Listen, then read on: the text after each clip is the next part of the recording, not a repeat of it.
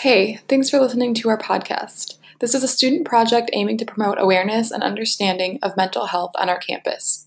Each silhouette found around the building has their own story. Listen to each one to hear individuals share their thoughts and experiences relating to mental health in college. This is story four, where we hear from a sophomore majoring in business.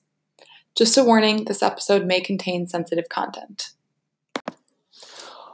A couple weeks ago, when I was having suicidal thoughts, the advice my therapist gave to me was that it's okay to think it through.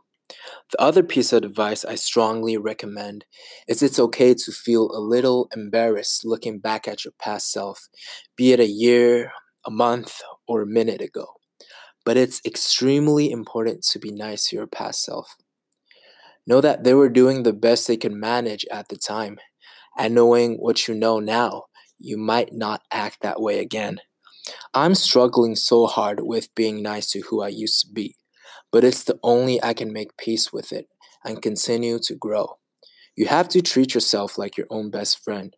If your friend said something completely bashing themselves, you would not stand for it. You'd correct them and tell them what a wonderful, magnificent creature they are. You're so much better at seeing the good in other people than you are in yourself. And on that note, surround yourself with people you admire and are nurturing to you. If someone you look up to believes in you, you can use that to carry yourself a little bit longer until you can believe in yourself. You've got this, and a lot of people are rooting for you, even if it's just strangers on the internet. Don't be afraid to reach out and ask for help. There is no shame in seeing a professional, finding a better professional, taking medication, or doing whatever you need.